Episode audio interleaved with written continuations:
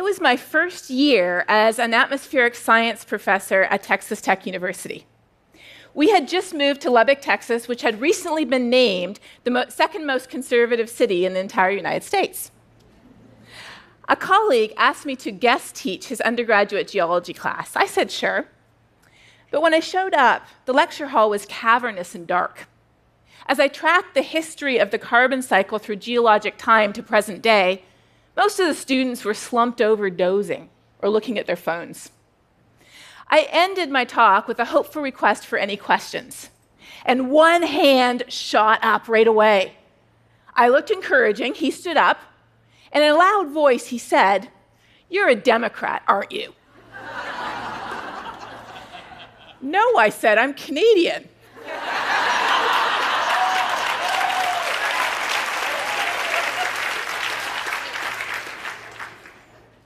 That was my baptism by fire into what has now become a sad fact of life here in the United States and increasingly across Canada as well.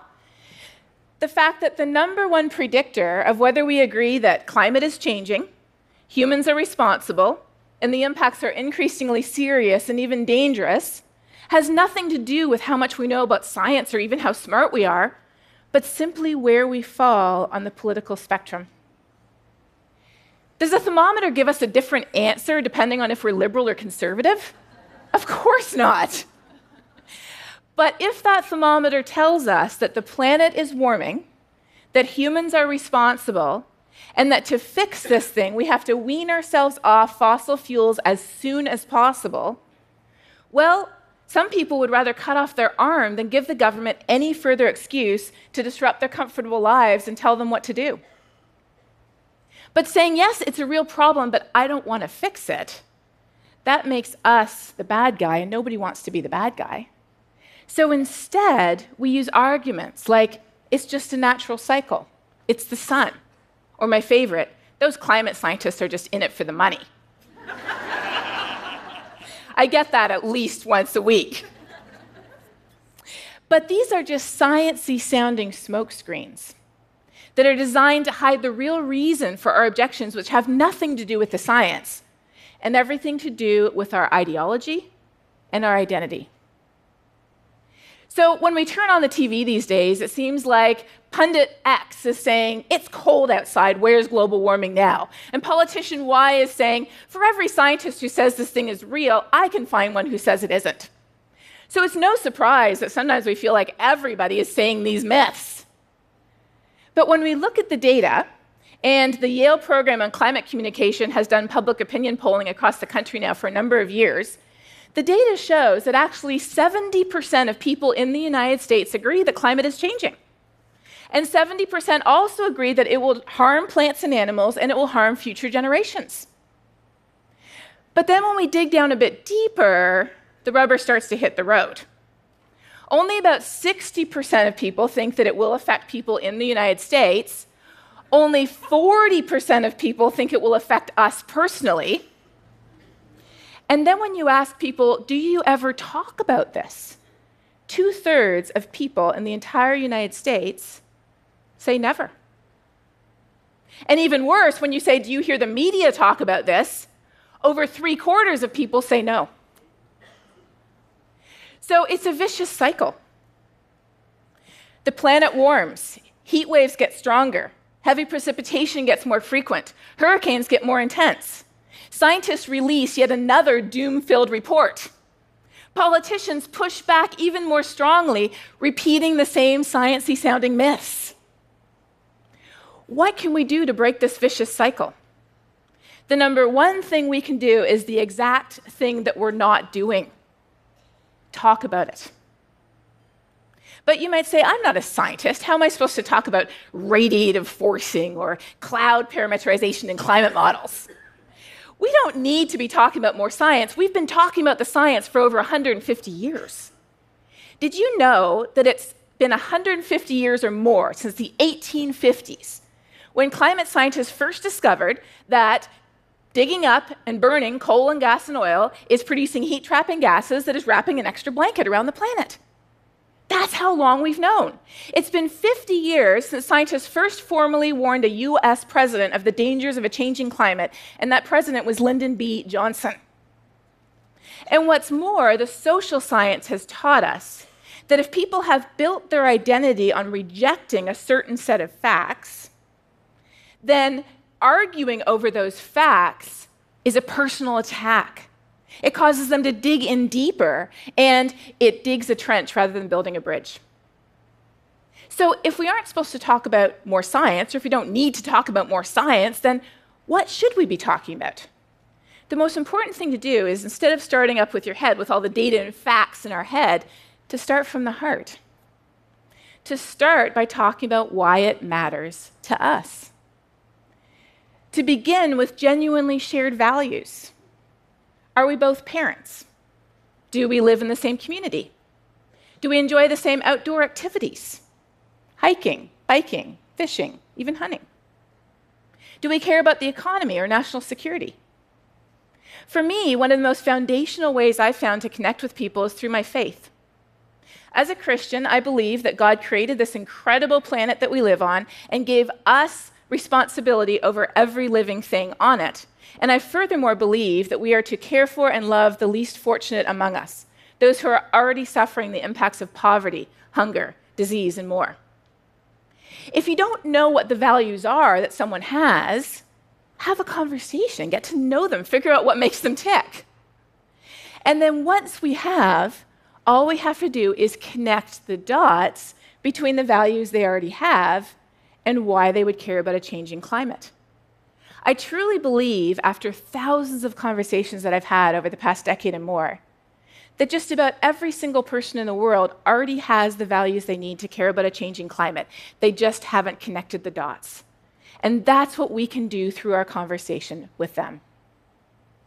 The only reason why I care about a changing climate is because of who I already am. I'm a mother, so I care about the future of my child. I live in West Texas where water is already scarce and climate change is impacting the availability of that water. I'm a Christian. I care about a changing climate because it is, as the military calls it, a threat multiplier. It takes those issues, like poverty and hunger and disease and lack of access to clean water, and even political crises that lead to refugee crises. It takes all of these issues and it exacerbates them, it makes them worse. I'm not a Rotarian, but when I gave my first talk at a Rotary Club, I walked in and they had this giant banner that had the four way test on it. Is it the truth? Absolutely. Is it fair? Heck no. That's why I care most about climate change because it is absolutely unfair. Those who've contributed the least to the problem are bearing the brunt of the impacts. It went on to ask would it be beneficial to all? Would it build goodwill? Well, to fix it, certainly would. So I took my talk and I reorganized it into the four way test, and then I gave it to this group of conservative business people in West Texas. And I will never forget at the end, a local bank owner came up to me with the most bemused look on his face. And he said, You know, I wasn't sure about this whole global warming thing, but it passed the four way test.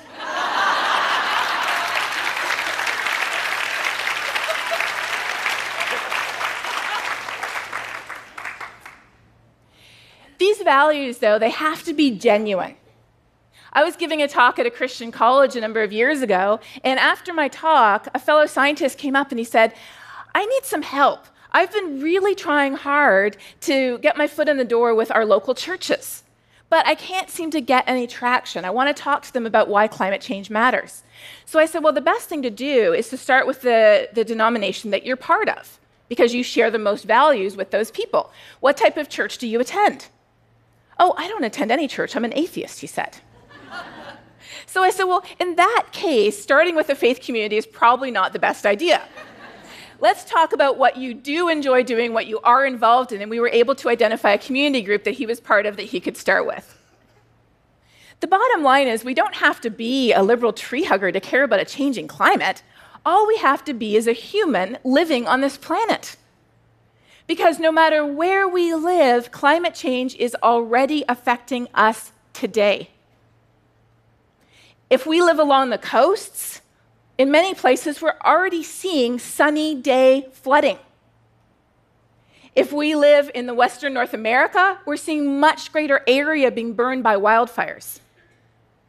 If we live in many coastal locations from the Gulf of Mexico to the South Pacific, we are seeing stronger hurricanes, typhoons, and cyclones powered by a warming ocean. If we live in Texas or if we live in Syria, we're seeing climate change supersize our droughts, making them more frequent and more severe. Wherever we live, we're already being affected by a changing climate. So you might say, okay, that's good. We can talk impacts. We can scare the pants off people because this thing is serious. And it is, believe me, I'm a scientist, I know. But fear is not what is going to motivate us for the long term sustained change we need to fix this thing. Fear is designed to help us run away from the bear or just run faster than the person beside us. What we need to fix this thing is rational hope. Yes, we absolutely do need to recognize what's at stake. Of course we do. But we need a vision of a better future. A future with abundant energy, with a stable economy, with resources available to all, where our lives are not worse, but better than they are today. There are solutions. And that's why the second important thing that we have to talk about is solutions practical, viable, accessible, attractive solutions. Like what? Well, there's no silver bullet, as they say, but there's plenty of silver buckshot. there's simple solutions that save us money and reduce our carbon footprint at the same time. Yes, light bulbs. I love my plug in car. I'd like some solar shingles. But imagine if every home came with a switch beside the front door that when you left the house, you could turn off everything except your fridge and maybe the DVR. Lifestyle choices eating local, eating lower down the food chain, and reducing food waste, which at the global scale is one of the most important things that we can do to fix this problem. I'm a climate scientist, so the irony of traveling around to talk to people about a changing climate is not lost on me. the biggest part of my personal carbon footprint is my travel. And that's why I carefully collect my invitations. I usually don't go anywhere unless I have a critical mass of invitations in one place, anywhere from three to four to sometimes even as many as 10 or 15 talks in a given place so I can minimize the impact of my carbon footprint as much as possible. And I've transitioned nearly three quarters of the talks I give to video. Often people will say, Well, we've never done that before. But I say, Well, let's give it a try. I think it could work. Most of all, though, we need to talk about what's already happening today around the world and what could happen in the future. Now, I live in Texas, and Texas has the highest carbon emissions of any state in the United States. You might say, well, what can you talk about in Texas? The answer is a lot. Did you know that in Texas, there's over 25,000 jobs in the wind energy industry? We are almost up to 20% of our electricity from clean renewable sources, most of that wind, though solar is growing quickly. The largest Army base in the United States, Fort Hood, is, of course, in Texas. And they've been powered by wind and solar energy now because it's saving taxpayers over $150 million. Yes.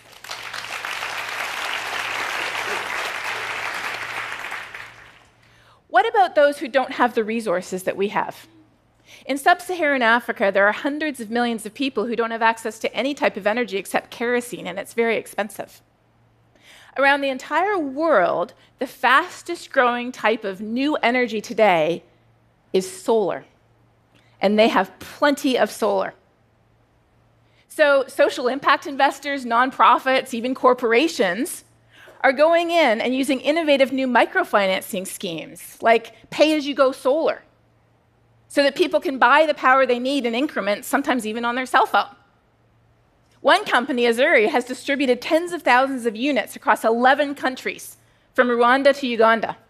They estimate that they've powered over 30 million hours of electricity and over 10 million hours of cell phone charging. What about the giant growing economies of China and India? Well, climate impacts might seem a little further down the road, but air quality impacts are right here today. And they know that clean energy is essential to powering their future. So China is investing hundreds of billions of dollars in clean energy. They're flooding coal mines and they're putting floating solar panels on the surface. They also have a panda shaped solar farm.